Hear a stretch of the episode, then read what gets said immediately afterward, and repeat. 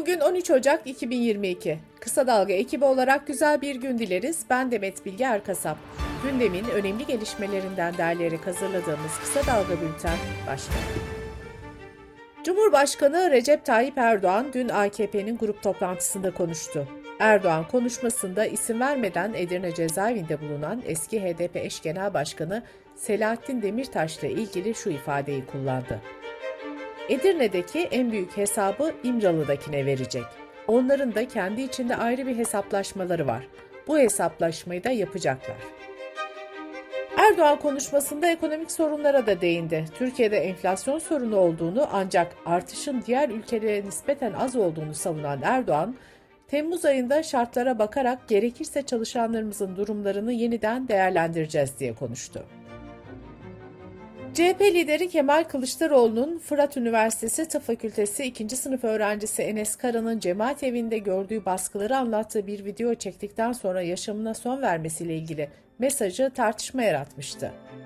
Kılıçdaroğlu önceki gün sosyal medyada etik olmayacağı gerekçesiyle paylaşım yapmayacağını duyurmuştu. Halk TV.com.tr yazarı Fikret Bilay'a konuşan Kılıçdaroğlu kendisine yönelik eleştiriler ve tepkilere ilişkin şu açıklamayı yaptı. Videoyu izledim, içim parçalandı. Bilim insanlarının bu tür olayların yazılması, dillendirilmesi konusunda uyarıları var. Bu uyarılar konusunda hassasiyet gösterdim. İkinci olarak da çok acı, çok üzücü, yürek parçalayan bir olayı sıcağı sıcağına siyasete konu etmeyi etik bulmadım. İktidara gelir gelmez bu gençlerimizi kurtaracağız. Bir yıl içinde yurt sorununu çözeceğiz. Gençlerimiz devlet yurtlarında rahat koşullarda kalacak. İyi Parti Genel Başkanı Meral Akşener de dün partisinin grup toplantısında gündemi değerlendirdi. Enes Kara'nın intiharını, avukat Dilara Yıldız'ın katledilmesini hatırlatan ve yoksulluk verilerinden söz eden Akşener, Erdoğan'a şu çağrıda bulundu. Sosyal devlet olma görevini vakıflara, derneklere, cemaat ve tarikatlara bıraktığınızda fakir fukara eğitime erişimini nasıl yapacak? Önce aileleri mahkum ediyorsunuz, sonra çocukları. O çocukların hayallerini ellerinden aldınız Sayın Erdoğan. Artık yeter bu ölümlerin durması gerekli. Senin de çocukların, torunların var. İktidar ve muhalefet el ele verelim, bu ülkenin lügatından kadın ve genç ölümlerini silelim. İstanbul'da avukat Dilara Yıldız'ın Oktay Dönmez tarafından katledilmesinin ardından barolardan ve hak savunucularından İstanbul Sözleşmesi çağrısı geldi. Türkiye Barolar Birliği ve 79 baro ile birlikte Türkiye Barolar Birliği Kadın Hukuku Komisyonu ortak bir açıklama yaptı. Açıklamada özetle şöyle denildi. İktidar kadına yönelik şiddetle samimi ve etkin bir mücadele yerine İstanbul Sözleşmesi'nden imzayı çekerek kadınları daha da korumasız bıraktı. Danıştay'ı yaşam hakkından yana bir tutum alarak İstanbul Sözleşmesi'nden imzanın çekilmesi işleminin iptali için açılan davaları kabul etmeye çağırıyoruz. İstanbul'da Kadıköy Tavşantepe metrosunda geçen Kasım ayında kadınlara elinde bıçakla tehditler savuran Emrah Yılmaz hakkındaki savcılık iddianamesi tamamlandı. Savcılık, Yılmaz hakkında 5 ayrı suçtan 18 yıl 3 aya kadar hapis cezası istedi. Olaydan sonra Yılmaz'ın tutuklanması talebiyle mahkemeye sevk edildiği yazıda savcı Fatma Gül Yörük şu ifadelere yer vermişti. Şüphelinin eylemi tüm kadınların özgürce yaşama, sokakta bulunma ve hayatlarına devam etme haklarına saldırdır. Şiddet önce dilde başlar, sonrasında eyleme döner. Kadınların yaşam hakkına sahip çıkmak ve kız çocuklarına güvenli bir gelecek bırakmak tüm toplumun asli görevidir. Soma'da 301 madencinin yaşamını yitirdiği faciadan sonraki eylemler sırasında yere düşen bir madenciyi tekmeleyen Yusuf Yerkel'in Frankfurt'a diplomat olarak atanmasına tepkiler sürüyor. Almanya Türk Toplumu ve Hessen Türk Toplumu adına yapılan açıklamada atama kararı Almanya-Türkiye ilişkilerine bir tekme olarak nitelendirildi. Covid-19 gelişmeleriyle devam ediyoruz. Almanya biyoteknoloji şirketi BioNTech, omikron varyantına özel yeni bir korona aşısı geliştiriyor. Aşının Mart ayında hazır olacağı belirtiliyor. Hacettepe Üniversitesi Aşı Enstitüsü Yönetim Kurulu üyesi ve Türkovak Faz 3 çalışması sorumlu araştırıcısı Profesör Doktor Mine Durusu Tanrıöver, 27 Aralık tarihinde yapılan ara analizin ilk sonuçlarını açıkladı.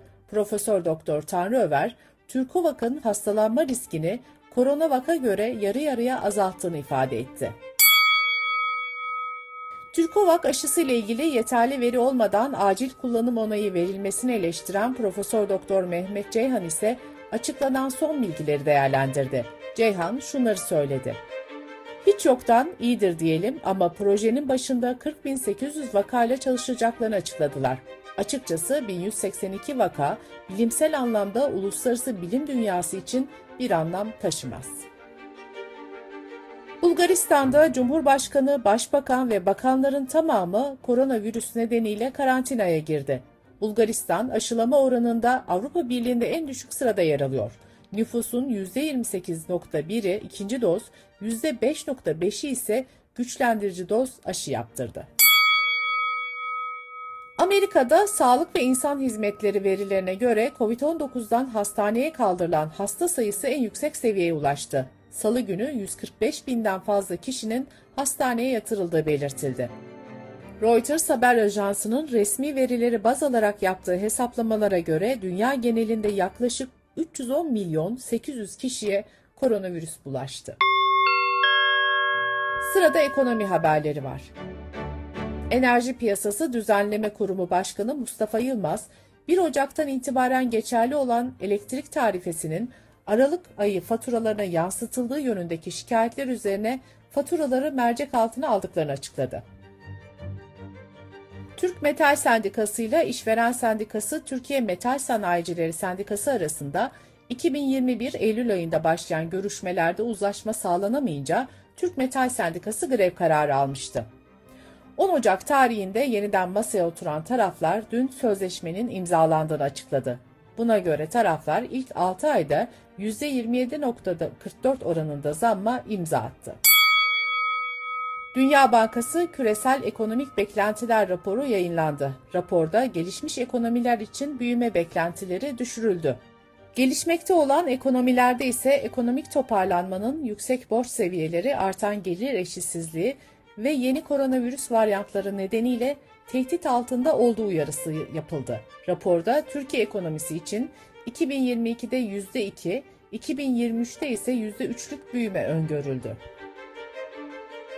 İsveç elektrik fiyatlarının artması üzerine 1 milyon 800 bin haneye 665 milyon dolarlık yardım paketi hazırladı. İsveç Maliye Bakanı olağan dışı durumlar için olağan dışı önlemler alıyoruz dedi. Dış politika ve dünyadan gelişmelerle devam ediyoruz. ABD yönetimi İsrail, Güney Kıbrıs ve Yunanistan'ın Doğu Akdeniz'de planladığı İstmet boru hattı projesine desteğini çekti. Reuters'ın Yunan hükümet kaynaklarına dayandırdığı habere göre Washington yönetimi İsrail doğalgazını Avrupa'ya taşıması planlanan İsmet boru hattı konusunda endişelerini Atina'ya iletti. Haberde bu adım ABD yönetimi açısından bir U dönüşü olarak değerlendirildi. Donald Trump yönetimi bu projeye güçlü destek vermişti. Yunanistan, İsrail ve Kıbrıs doğal gaz boru hattının yapımını öngören prensip anlaşmasını 2 Ocak 2020'de Atina'da imzalamıştı. Dışişleri Bakanlığı Sözcüsü Hami Aksoy aynı gün yaptığı açıklamada şunları söylemişti. Türkiye'yi ve Kıbrıs Adası'nın doğal kaynakları üzerinde eşit haklara sahip olan Kıbrıs Türklerini yok sayan hiçbir proje başarılı olamayacaktır. İngiltere'nin Suriye'den gelen mültecileri geri göndermeyeceği açıklandı. İngiltere İçişleri Bakanlığı'ndan yapılan açıklamada şöyle denildi. Mevcut koşullarda insanları Suriye'ye göndermiyoruz. İngiltere, Suriye'nin kendileri için tehlikeli olmaya devam ettiği yönündeki Birleşmiş Milletler kararıyla mutabıktır. Almanya Federal Göç ve Mülteci Dairesi'nin verilerine göre Almanya'da 2017 yılından beri en yüksek iltica başvurusu geçen sene kaydedildi. 2021 yılında Almanya'ya 190.800 iltica başvurusu yapıldı. Amerika, Afganistan'a 308 milyon dolarlık daha insani yardım sağlayacağını açıkladı. Bu yardımla birlikte ABD'nin Afganistan'a Ekim 2021'den beri sağladığı toplam insani yardım tutarı 782 milyon dolara ulaşacak. Bültenimizi kısa dalgadan bir öneriyle bitiriyoruz. Melis Tufur, Yalnız Yürümeyen Kadınlar podcast serisinde tercih ettiği yaşam tarzını, değerlerini savunan kadınların sarsıcı hikayelerini anlatıyor. Kısa Dalga.net adresimizden ve podcast platformlarından dinleyebilirsiniz. Gözünüz kulağınız bizde olsun. Kısa Dalga Medya.